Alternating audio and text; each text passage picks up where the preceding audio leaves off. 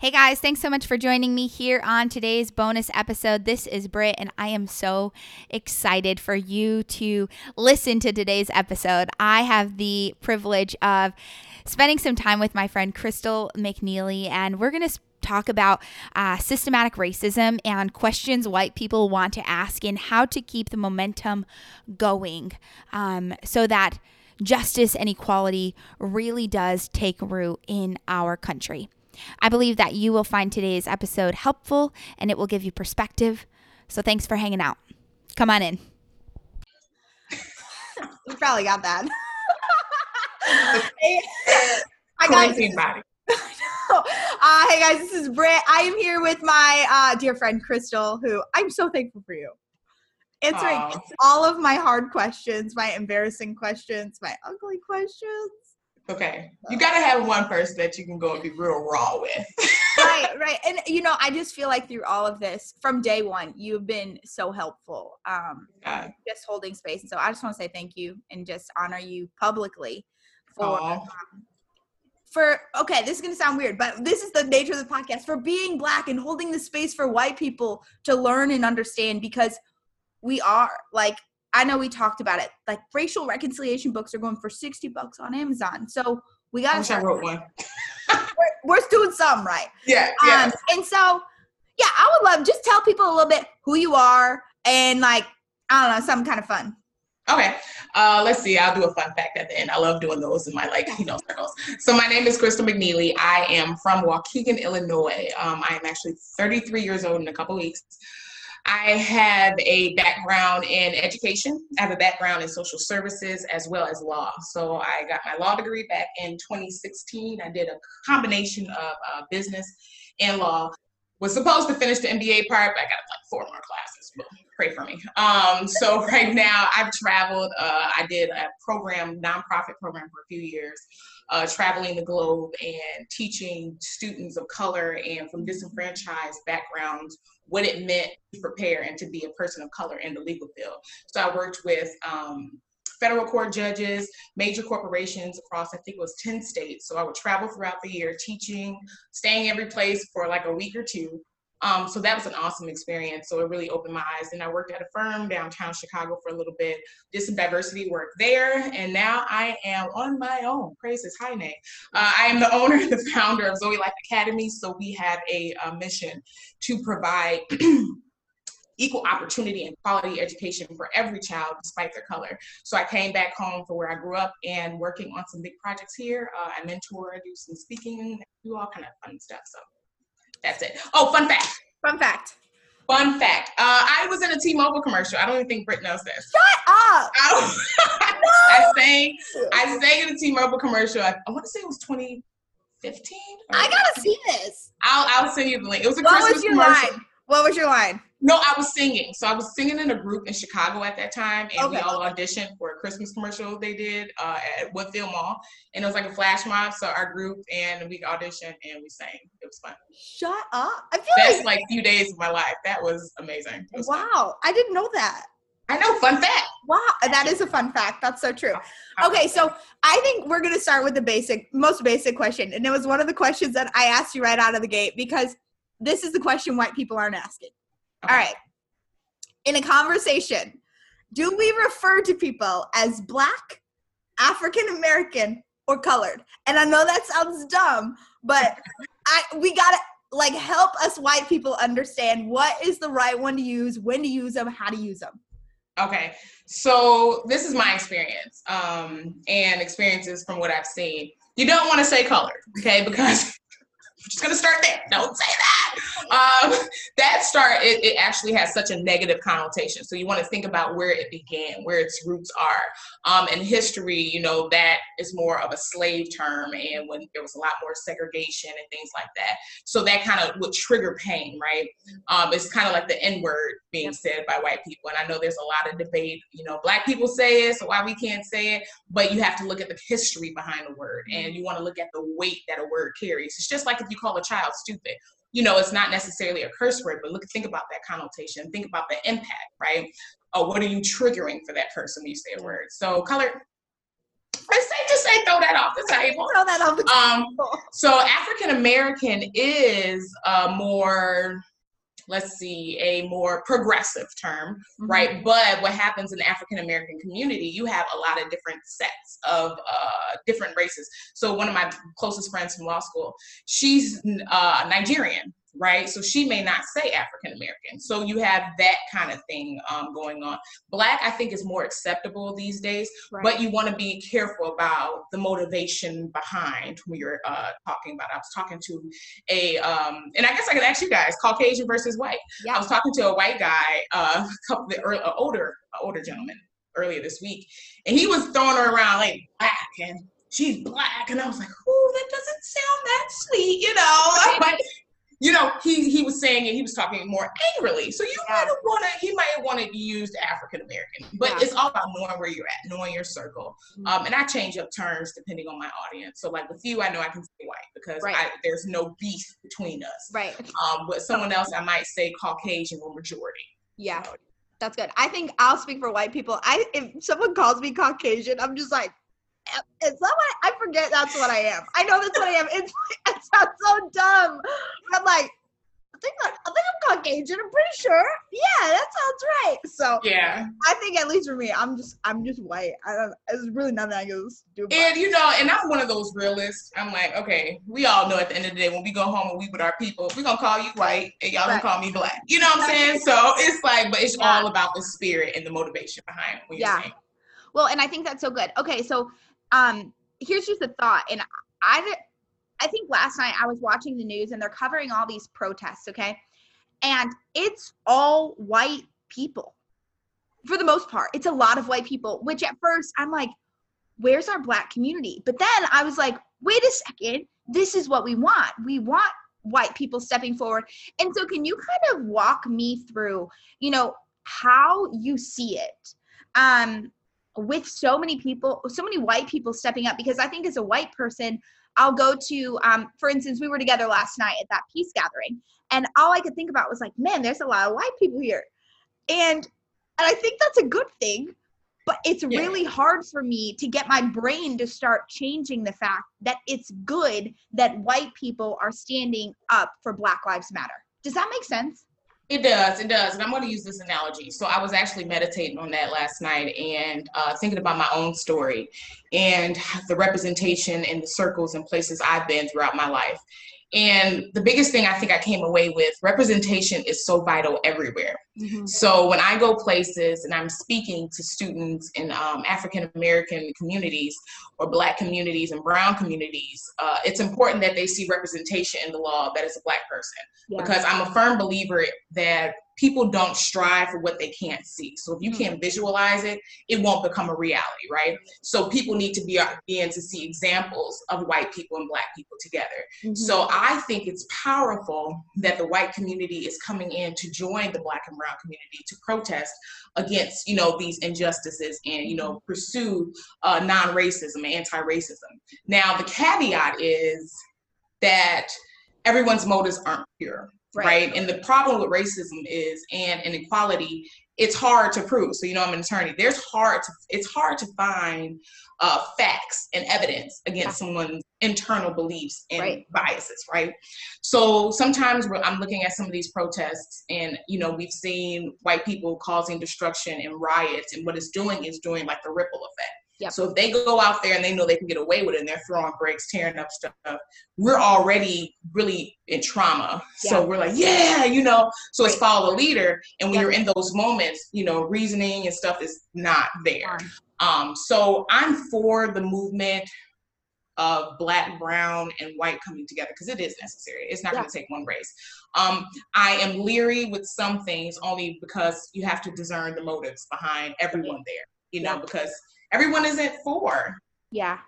the movie. They're just there for photo ops. I've seen videos of girls, um, uh, white people getting out of cars, standing by a, a spray paint BLM and taking a picture, jumping back in their car and leaving. Right. You know, because right now it's becoming popular Yep. to, you know, say Black Lives Matter. Right. But they're really, and they, I think what the problem is, my God, people don't feel it.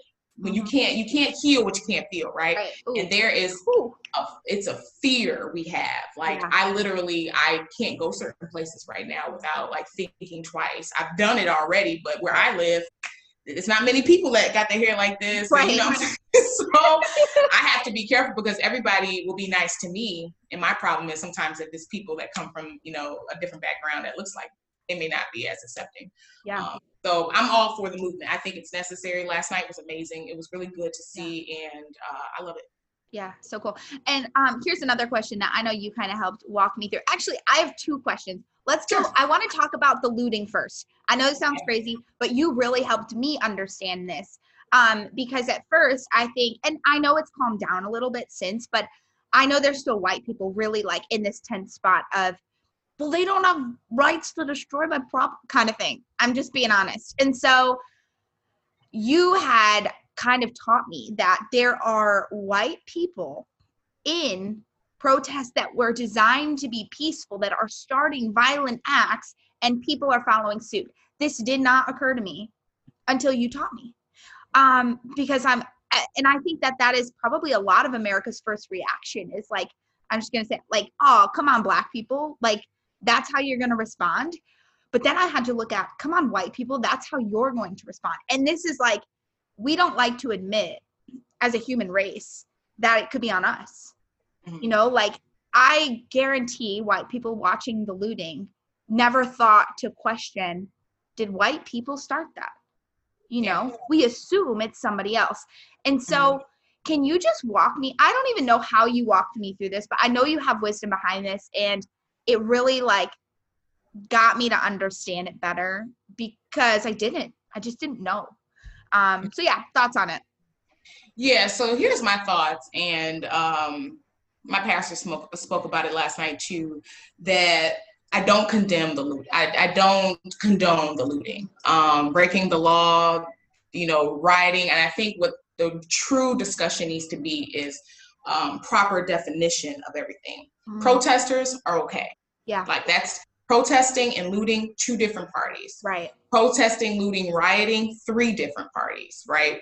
So what, what's happening is in the white community, and uh, it's funny that you say that. My news feed is so diverse, so I'm reading it all. What's happening? They're looping it all together, right? And and it doesn't help that our president is saying different terms. That's also he's saying like you know lock them like lock up the the protesters. right. There, that that's that's actually unconstitutional, right? So I think there needs to be a more intellectual discussion Mm. about what these terms actually mean. If we're taking it by face and not actually processing and thinking, yeah, they're gonna say, "Oh, these black people are doing there now they're stealing because they're mad." Right. No, it's two different. It's three different parties. You have rioters, you have um, the protesters, and you have the looting. Yeah. Now, as far as you know, the looting, it is it's a problem. It's a problem. But this is what I say: if someone's response is, you know, it's sad that George Floyd and all these people died, but you shouldn't be looting. That's what we call gaslighting Yeah. that's that's you're valuing uh, things that can be replaced over human lives Yep. and this is our reality people are now becoming licensed to kill right you know you have the president behind you they're not getting locked up so that's when i hear statements like that i'm like okay i know where you stand yeah. and I keep my distance. Like, ah, I understand this is horrible, but no, Right. no, no. The, the true statement should be, you know what? It's really sad that these properties are being destroyed and they're stealing things, but human lives are greater. You know, Black lives matter. You know what I'm saying? So it's all about changing the narrative and Yeah. switching perspective. Yeah. And like so much, you know, um, I found myself in a lot of prayer. Um, I live in a city that is very high crime rate and nothing happened here. It does like it, and I know there was so much like intercessory prayer, but like people from the outside, just to be honest, uh, that are involved with the mission work in the city were like, I'm so proud of the community. And even as a white person, I'm like, Mhm. how do you be proud of something that you haven't helped mend? Um, Right. And I know that sounds like a really authentic, but I hope that whoever is listening to this, I hope you know that like I'm saying this because I want you to get involved. I'm not saying it because I'm mad. I'm saying like be a part of the solution before it's a problem. Um, but with that being said, you know, I found myself in prayer, like, and even if something goes down, how cool that our community will have the opportunity to come together and clean it up because mm-hmm. we will. And I read a quote. I got to pull my phone out because I'll mess it up. It's from yes. Jennie Allen. Um, and she tried to just put looting in perspective. And it was like maybe the most powerful thing and helpful thing I read. Um, I should have pulled this up. Oh, it says, Your friend whispers, Hey, I don't feel safe. You ignore him. So he speaks louder. Hey, people I know and love are getting hurt, even killed. It feels like they might come for me next. Can you please help? No reply. My kid was killed and you don't care. Your friend starts banging pots and pans and screaming, Please do something, help. And we respond, Wow, buddy, calm down. You know it's wrong to yell like that. And that is exactly what we have done. Mm-hmm. Is is we've ignored it for so long and now and I know you work with kids, mm-hmm. you know, so I know you get it. If a kid acts out, it's not because they want to, it's because they're scared, they're fearful, they're hurting, like something's wrong. Exactly. And and we forget that as adults. Yeah, yeah. And I think part of the white privilege discussion is that a lot of white people and people that it doesn't impact, we could just say privileged, period. Because um, I can join that statement like, oh, it's happening in the inner city. I don't live out there, so I'm fine. But I choose, I have a greater responsibility. But it's an understanding that you have the luxury of turning your head. Like, yeah, that's not me. But it's recognizing that luxury and choosing not to turn right. your head and to look at it. You know, that is one of the uh the crux of privilege, right? Like I can say it. That's why I always I've been saying a lot. It's not enough not to be a racist. Right. Like a lot of these white people, I don't believe are racist. But now the issue is you're you're not anti-racism, yeah. right? Because that that says, you know what? Even though this doesn't uh, impact me, I'm choosing to speak up against the injustice right. and do can you walk us through that a little bit more? Because so from where you sit, watching your friends, because I know you have such a diverse timeline, what for you separates a friend that is not racist and a friend that is anti-racist? Good question. Sorry, I, I just want to. I'm like, we got to talk about this. I have to be careful. Um, or just people. We'll take friends out of it. Just people in general. How? Yeah, yeah. No, it, it, it's okay. No, I'm, I'm totally here for it. I'm just, you know, tasting my words before I eat them. um, yeah, it's a, it's a, it's a hard place to be in. Yeah. It's, it's like living in a bubble, and our realities are being popped, mm-hmm. right? Um, and I think that one of the greatest traumas for me these last few weeks have been, or it feels like a few weeks. I think it's only been one week, right? Um, having to sit in the reality that people who smile at me really don't like me, right? And I was talking to my mom about it, and I was like, man, you know, you know, we live in this privileged community, and we're going around and this stuff starts to happen, but you see silence of people you interact with constantly. Yeah. And it's like, okay, did you really, you know, they say, I don't see color. But if you don't see color, you don't see me. Right. Right. Because if you, the problem with not seeing color is you can't see patterns. You can't see injustice, right? And that means you're ignoring it. So people who say I don't see color now, I'm like, mm, you know, you don't get it either. Right. So Wow. We talked about the Martin Luther King quote that we won't remember the words of our enemies, but the silence of our friends. And for me, that really hit when this all started began you know i i knew people hated me because of color skin like of my skin i went to law school i went to PW, i had teachers say some horrible things i ran for an election at my law school and uh, there were emails going around saying don't vote for the black trash and like i've lived it even though you know black people may consider me part of the privilege and i recognize my privilege um, I've actually lived racism and systematically, right? I haven't been pulled from a car or gun or anything like that, but it's still valid, right? Right.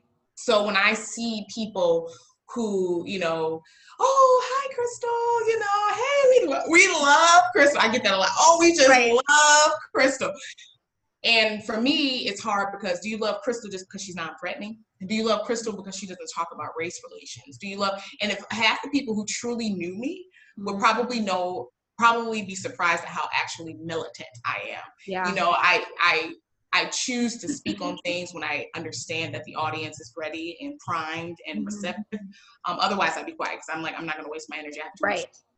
Um, but you know, as I began to speak out, I, I wonder, I wonder, like, okay, Yeah. are we really rocking no more? You know, Right. are you? Am I now threatening black girl? You know, because Right. I'm standing with my people, or am I not? You know, like, oh, Chris Booker, because I know how to code switch, right? I know how to Right. change my voice up. Yeah. I know how to do. Wait, tell people what code switch is because I did not know. So tell tell white people what code switching is.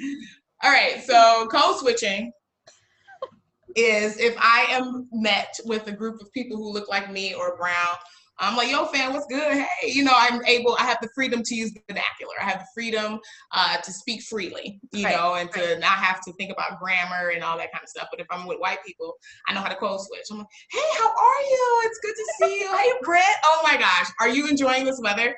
This is amazing, you know, and I do it well. Like, I, I do it pretty darn good. Um, but I perfected it over the years. I have a t-shirt coming. All my life I've had to code switch. And it's real. It's a real thing. Well, and you know, okay, so we just talked about this earlier this week, and I have to like have an honest moment. My closest black friends code switch around me. And it made me start to wonder, do I know them? Mm.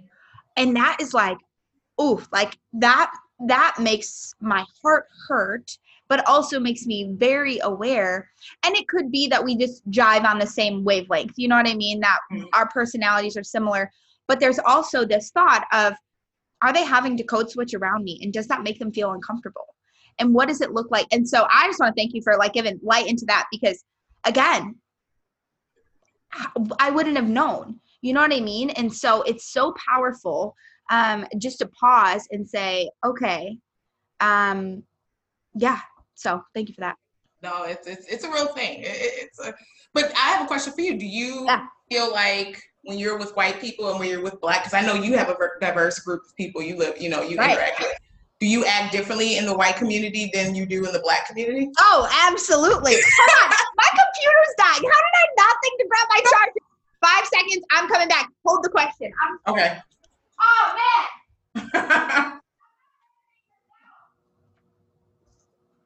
Yo, I'm not editing that out. I'm here. I'm here for it. Um, totally fine. I am here for it. Okay, yes. How did I forget to grab a charger? Come on, B. We're smarter than this. All all right. right. I'm back. All right, we're good. And I'm not going to edit that out. So if you're listening to this on the podcast, hey.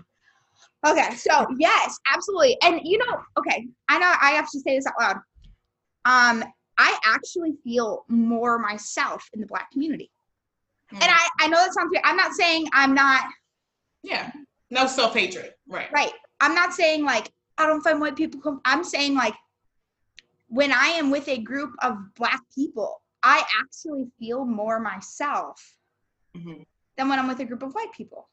hmm I don't know why that is. Um, and it could be where I grew up. I grew up in a very diverse, and so, but the answer is yes, like a hundred percent, tenfold.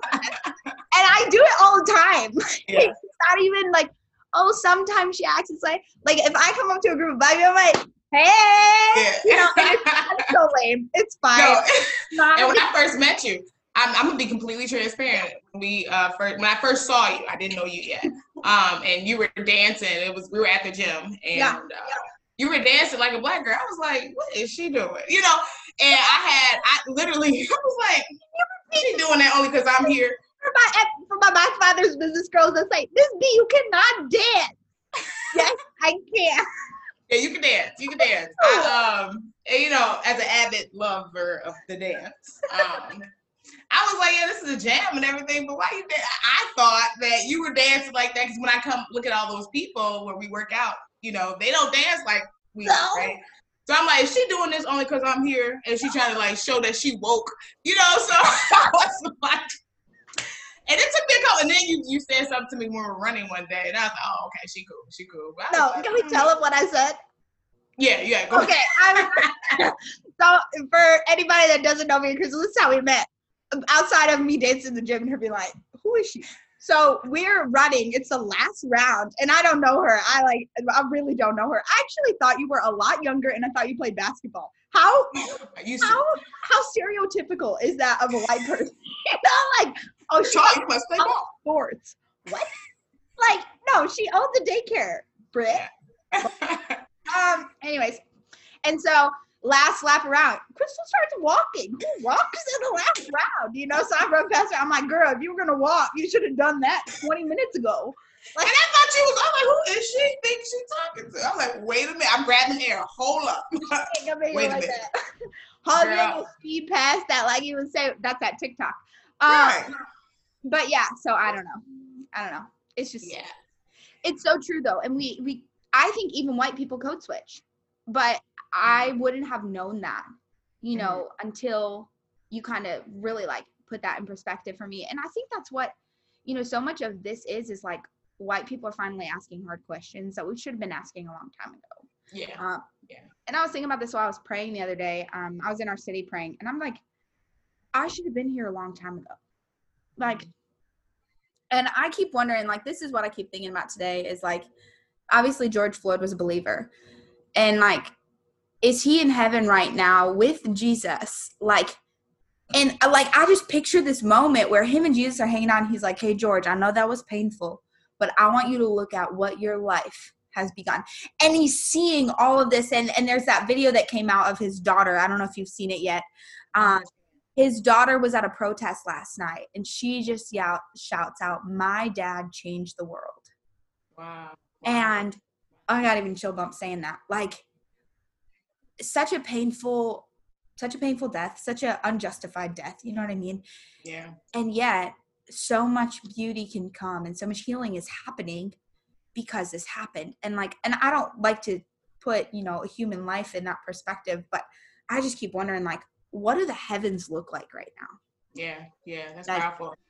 Uh, my family and I were talking about it, and I was telling them, I said, I honestly believe there was something uh, powerful on his life, a call of God on his life, Yeah. because the earth is literally crying out. So what Yeah. we're seeing is a cry, a upheaval, like God, we can't take anymore.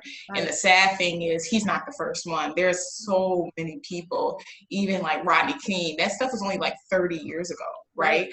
So my entire lifetime, I'll be 33. Your entire lifetime Yeah. has been watching people of uh, white people kill people, men of color, Mm-hmm. and getting away with it. There has been such a pattern of this thing going on for so long, and I really just believe that now it's like time that people begin to feel uh, recognize that we all play a part yeah and what's it's not going to just end with the protesting and things like that. We have to have systematic change at this Yeah. point. Otherwise, um, we're just going to have to do this again in what ten years, right like a let's couple not- months. Lord Right. Jesus, no time for it. But but also like as i like keep going like okay but we can't take our foot off the gas pedal You know, yeah, that's my my biggest i don't want to say my fear but that's like my biggest awareness is when the protests end in two weeks when things calm down will this this passion and this fire and this willingness to stand on the line will it still happen? And i think as white people we've got to get really comfortable. You told me this like you got to get really comfortable being uncomfortable. Absolutely, And- absolutely. yeah i don't know well, like we were talking about, learning is offensive, right? Um, I wanted to be a doctor uh, growing up. I just knew I was going to be a pediatrician, but math offended me. Um, I would, you know, be faced with equations and these numbers and letters that could add up stuff. Yeah. How does that letter, you Right. know, have a quantity, right? Um, but it was offensive. Yeah. And when we're met with something that we don't understand, it offends our mind before it can actually teach and make an impact. So it's literally people becoming okay with that offense, knowing that it's not a personal attack, but the personal attack that comes when people are continually advocating and pushing against you and you're standing staunchly in your belief, then Right. that's when we're like, you know what, you're one right you know, you know, it's like that. And my pastor was talking last night, it was something so profound. He was talking about justice versus accountability, and that there needs to be a discussion of what does justice look like. I think a lot of people are just saying justice, justice, justice. That just means jail time. But really, justice is not just jail time. Justice is a systematic accountability, looking at things on each level. Like, what are we going to do to call this, cause this not to happen again? There needs to be real reform, right? yeah There needs to be white people willing to hire men of color who are equally qualified. Yeah. Um, there needs to be discussions in classrooms, discussions at dinner tables with white families that are, you know, saying, you know, there needs to be challenges in everyday circles because Mm-hmm. once you change your world, the whole world can change. It's very Yeah. small. It starts with small steps. Everybody is a part of it. Yeah, but I, and I love what you say about like the offensive, you know, um, and we talked a lot about this the other day because there's like this, it's almost like this shock effect. you know, and we've heard the word white supremacy a lot lately, white America, white privilege, all of those things. And I think the first time you hear that, you're like, no, that's not me. You're offended, right? You're like, I'm not I am racist. not a white supremacist. I am Mhm. not a I am not a part of that. I am not racist. Mhm. That's not the point. No. And we talk about this. It's not it's not necessarily about my heart. It's about my heritage. And I come from a different place of it because I do realize that there are some people this is about their heart and that's okay. But for for me, um, personally, this isn't necessarily about my heart. This is about my heritage, and this is about me getting really comfortable at gripping the handlebar and being okay, being the first shock for That's people. good. That's Um, and I know that is like such a. I, I've witnessed it this week, you know, and I've even wondered like, what do my white friends think?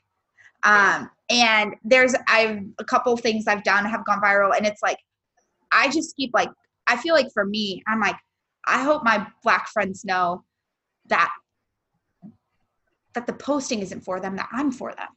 Right. Know that like I'll ask the hard questions and stand on the line, but I would love just to kind of walk through for you. Um, how did it feel last week when white people started stepping up? Because I know your timeline is so different. You've got got you got friends from all different areas and different things. And um, again, you just helped me walk through so much of this. It's not the words of our enemies, but the silence of our friends. And how I, I know you can't speak for the whole black community, but what are just some raw feelings that you guys are feeling as you're watching this unfold?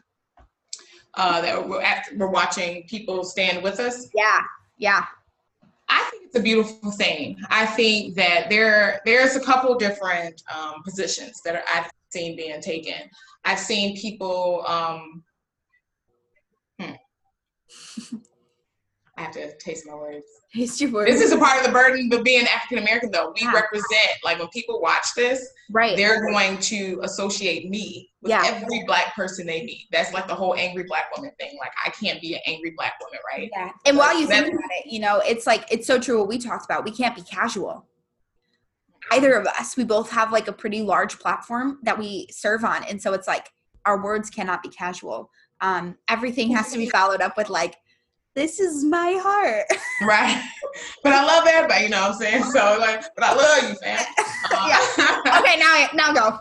right. Um I've seen a multiple, I've seen a plethora of responses. I've seen people who have been like, you know, thank you guys. Thank you for standing. We need you. Yeah. Um, I've seen comments that thank you, but this is what you should have been doing. You know, Mm-hmm. Yeah. I've seen comments saying, we appreciate your post, but don't expect applause. Um, I've seen comments and uh, emotions saying, you know, I've even seen like we're tired of seeing black people and police officers take pictures. Like um, they're like, you know, associating with perpetual uh, cycles of violence and mistreatment.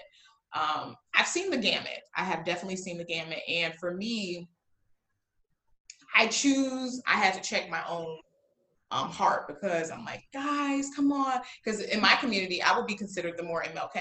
Yeah. But what I've been seeing people using MLK is to kind of calm us down. Like, come on, MLK wouldn't want you to do that. But, and then the response is, well, y'all kill MLK. You know what I'm saying? So Yep. um, there's a mixture. So for me, I've had to choose to stand in who I am Mm. and be consistent with who I am. And um, sometimes I see some of my more radical friends or even my family members, and I'm dang, I wish I could be like that. But God didn't, you know, He didn't grace me that way. Yep. So I have to go with where my grace is. Yeah. Um, but the responses are definitely diverse. Um, for me, I would say it's appreciated, but for me, I'm always very cautious Yep. because it's very popular right now to stand with Black lives. right. But my question will come in um, in a couple months, and you have interviews with Black people and white candidates. Mhm. And I worked for a very large university in Chicago, and um, they would put me on the panels all the time because I was the Black girl. And I remember shocking them. I was like, "Oh, so we gonna? Are we just gonna pick the white person here? Like, are you happy here? Just you know?" And they were looking at me, and I used to. Oh, I used to love shocking them people. Um, but that it's going to be the boots on the ground that makes Right. an impact. Appreciate your post, appreciate your prayers, yeah. appreciate your black, you know, your black squares and everything. But what you gonna do when you get to work? But what are you gonna keep doing? What are you gonna keep so- doing? This is i think this is more of a question for leaders um, that just kind of dawned on my mind when you said you were invited onto panels. Um, so i know as leaders we're like not even feeling pressure. It's not coming from anywhere but there's this like this ask of like wanting to invite like black people into videos wanting to invite them into different segments and different things. Um, is that offensive right now? No i think it's necessary. Okay. I think i think there needs to be difficult conversations to be had. And I will hope we can have these conversations ongoing because there are people who are afraid to have the conversations, right? And there are people who are thinking some of the things you're thinking, thinking some of the things they're thinking, and they need to just all come in the same room and think together, right? But there's no um, facilitation of that. Mm-hmm. So I think that we know which ones are going to be called on. Like it's like an unspoken thing, like, oh, they're gonna call her like they're gonna call her. They're gonna oh, they're definitely gonna call her. And then we know the ones that are not gonna be called on yeah. because they're you know white people are afraid of what they're gonna say or what they're gonna do or what they're gonna represent or how they're gonna challenge. Right. Right. Um, I always say we need everybody. We need the radical black people. We need the calmer black people. We need everybody in the between. All we need everybody. So I'm for it. I think that people know who they're gonna call on. but as we have a heavy responsibility because this even I was praying about this. I'm like God, Lord Jesus I'm like, I'm gonna get up on here, my people gonna see like what they gonna think, you know what I'm saying? It's it's it's hard to stand up and say something out loud. I get it. I mean, I'm black. You know? Right. So I can you know, white people, I know y'all scared. I oh my God. like, uh oh, I'm gonna lose my members, or uh oh, I'm gonna lose my support. My business is filled with white folk. You know what I'm saying? So, like, here comes my vernacular. I get it. Right. I get it. it is scary. I get it. We all scared. Right. Mad, my thing to that would be imagine living that every day. I know. Yes. Imagine. Yes. I have cousins and I have brothers and I have a father that's black. I have nephews and mm-hmm. clients that are black boys. And if I ever got a call yeah. that this happened to them, man, I don't even want to think about it. But I don't. I would be like the ones, you know, looting. Right. I would loot too. If this is what you're gonna pay attention to, I loot. Yeah. You know what I'm saying? Like yep. if that's what it took by any means necessary, right? Yeah. Like we, until it hits your front door, you don't know what you'll do. Right. So you can't judge. You cannot judge. Good. You can't judge. You can't. Yeah, and we haven't felt that pain, and so it's like, uh, yeah, I just the world would stop if that was a black man who did that to a white man. Yeah. yes, would it would stop. And you know, I think one of the more powerful signs I've seen um, that went viral was this young boy that was holding up a sign that said, "When do I go from cute to scary?" My God, I saw that last night. And I was like, and um, and so I work in ministry with a lot of young black men, uh, and I'm like, when when is that? You know, because some of them like I do presume them as scary. I hate to admit that as a white person, like, but there are things in me that I'm like, I'm a little hesitant, you know. And but what is that? It was a very reflective moment for me. What what makes it that my kids that are you know 10 that i'm like oh they're so cute like i love them i'm for them and then my kids that are 18 that i'm like we need another person in the car that is racism and we don't see that as racism that is like deep rooted mm-hmm. um yeah. and and again nobody means to um, and you can use that as wisdom not being alone i wouldn't be alone in a car with a guy anyways but right. especially under 18 but but all that being said it's not even about I'll just be shoot, like shoot straight. It's not about the legalistic part. It's about the heart. That that for me is a awakening of something still needs to shift. You can have a good heart, you can be for it, but you've got to uproot that and come face to face with it. Um, and so I don't. I, no, I think the most powerful thing you you said here is the acknowledgement. I think with this stuff, justice is really going to start as awareness and pe- people everywhere looking at some of those thoughts that we had that we don't necessarily speak on. And the thing I would say with like being afraid with large groups of men or black men that are tall, um, the problem with being afraid is I don't I don't I never try to discredit feelings, right? Because I feel like emotions are alarm systems. They're there to tell us something's wrong until we face it, right? Like it's it's our measuring tool. Yep. So yeah, sometimes yeah. you may be in danger. So I never want to discredit, yep. you know, feelings. However, it's the problem is when that translates into boardrooms when there's no danger. Right. Then when that translates to reading resumes and you see Jawan and uh, uh, what's I don't even know a white guy's name. I'm sorry, Brock. I don't know. Yeah, Ben. You see a Juwan and Ben, and you're going with Ben because you're scared of Juwan.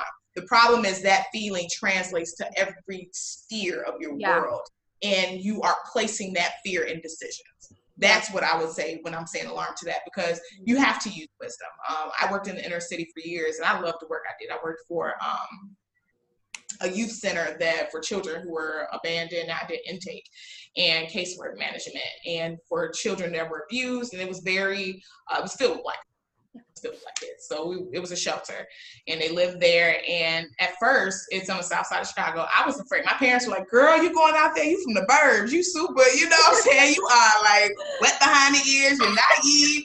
Watch your back when you're going into work and stuff." saying that too. Yeah, so it's it's a fear factor for everybody, right? Right. But I have a responsibility. I choose. I chose to say this could be scary, but I'm not going to judge a book by its cover. Right. And when I got in there, them kids talked about me. They were hilarious. Where are you from? Why you talk like that? What, Mhm. what, what, what, what are we talking about? Where I'm from? right. I'm from here. You know, I'm, I'm from Chicago, baby. yeah. You know, so I had to prove myself. No, you're not. No, I'm not. But but I had to prove myself and make an impact because I knew, even though it was uncomfortable, I can't sign out because it's uncomfortable. Right. That would be, to me, that's racism. Right. It's that signing out, like, ooh, it's too much. Right. Come back that thing up. Well, and it's so much of the bystander effect, which I would love for us to talk about because I, white people, like, you've got to listen to this because I was subjected to it. And I watched the Ahmaud Arbery case go down. And, like, these are really raw, honest feelings. And so I'm sure I'll get some flack for it. But I watched it go down and I'm like, well, a lot of white people are talking about it. It doesn't need me. It don't Yeah. need me. And even so much so, this is really ugly. I, like, hate that this is coming out. But I'll be honest, like, so much so that I'm like, I mean, but I don't know the full story, you know? And that is the line that keeps white people in their white lane. But I'm wait till all the evidence comes out. yeah, I want to see everything first.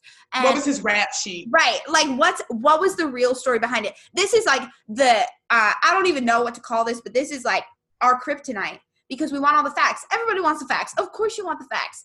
Yeah. But having the facts doesn't change the fact that there's still something wrong, you know. And watching the Ahmaud Arbery case go down for me, I was like, oh, it doesn't need my voice. And then, um, obviously, last week I finally spoke up, and I just keep wondering how many leaders are out there that they're just not saying anything, and you Yeah. see it and you know it, but you're like, ah, it doesn't. There's enough people talking about it, and I don't know the full story. Um, yeah. I think that that's a real question of um, responsibility. I think that, you know, as an attorney, I love contractual things. Yeah.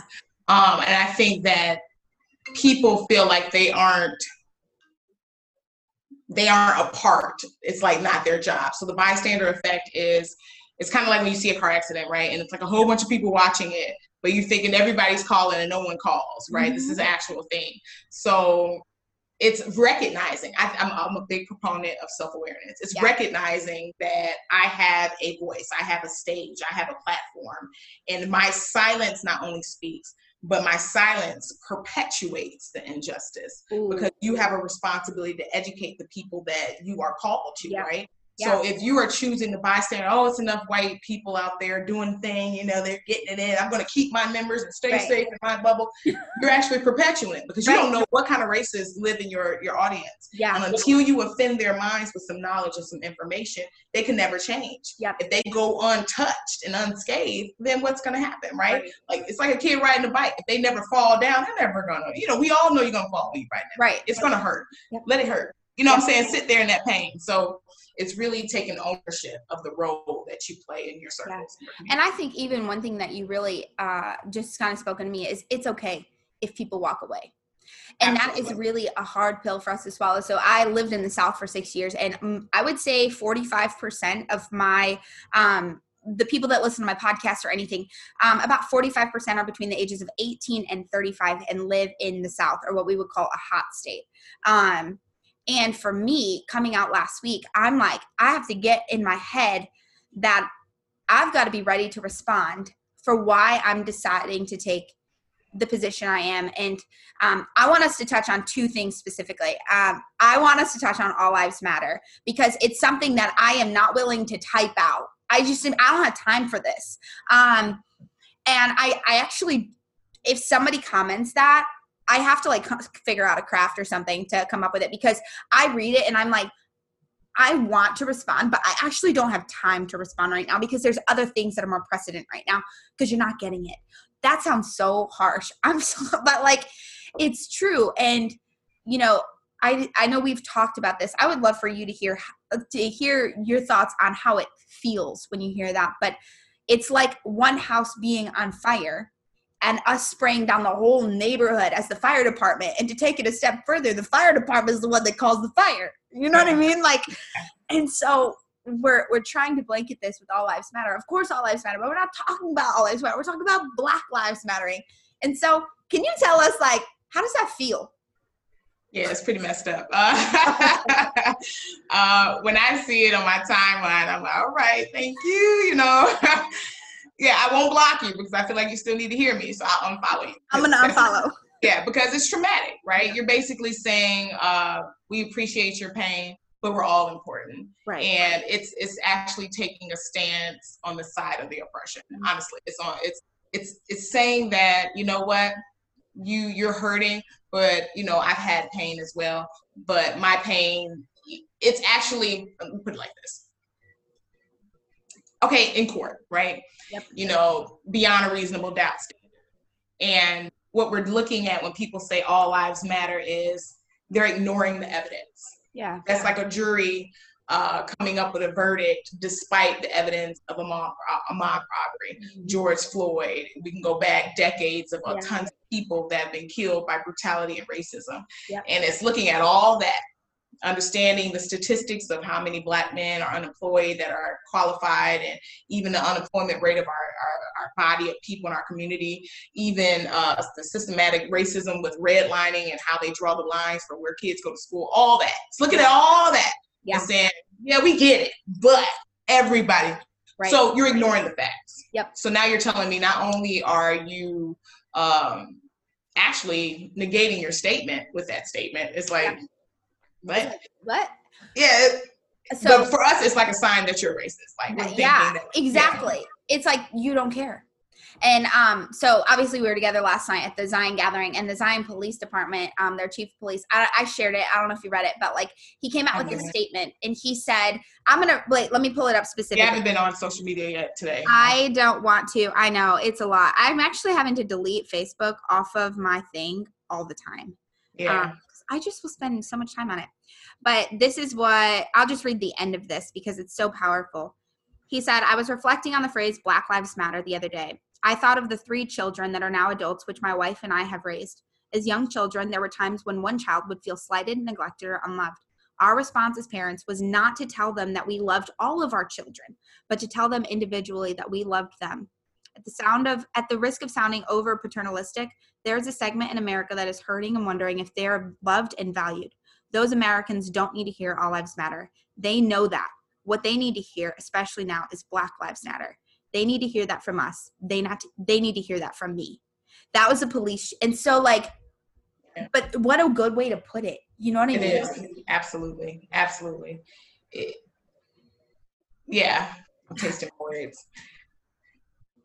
It's it's vital it's vital that we speak and then we also act. Mm-hmm. I'm very moved by the statements and I just pray, my prayer has God, let it be sustainable. Yeah. Right. Let this impact, let this global uproar, you know, sustain that. Mm-hmm. And we all start taking part of making that unloved child feel loved. Yeah. And finding, find not just taking a part, not a apathetic role, but an active role, getting up and, you know, being a verb, you know, doing something. Right, doing it yeah, that's that's been my prayer.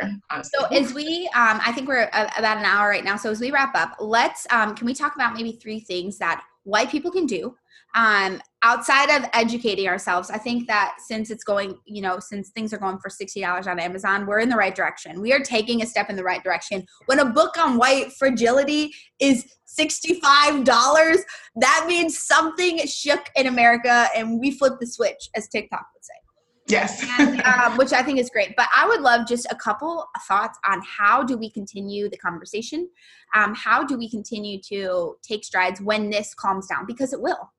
Mm-hmm. What does that look like afterwards?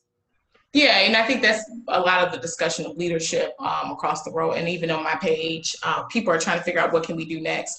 And beyond education and self awareness and accountability, um, I think it's going to be now like where are we supporting? Mm-hmm. I think that systematically we need to be able to shift.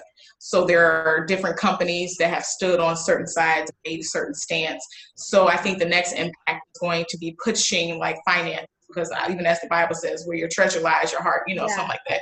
So where do you put your money? Where are you sowing your seed? Who are you supporting financially? Because you know, money is what rules the world, right? right? So it's like where are we driving our finances that can kind of pull support and power from behind some of these yeah. more racist institutions and putting our money towards where it really matters. Mm-hmm. Um, and people who are in power. So even myself, I'm starting to research what kind of community boards can I get on to have mm-hmm. representation. Um, and where I live, I don't think much representation because I was. But um, Zion, I live in Gurnee. can you move here? Yeah, because I'm like mighty God. Um, so so it's it's like starting out to seek out things. Yeah. Um, that what we can do to kind of cause that change. So um you know, finding places, pulling, I think number one will be like looking to where making a, a conscious decision not to support certain things financially to kind of pull the power.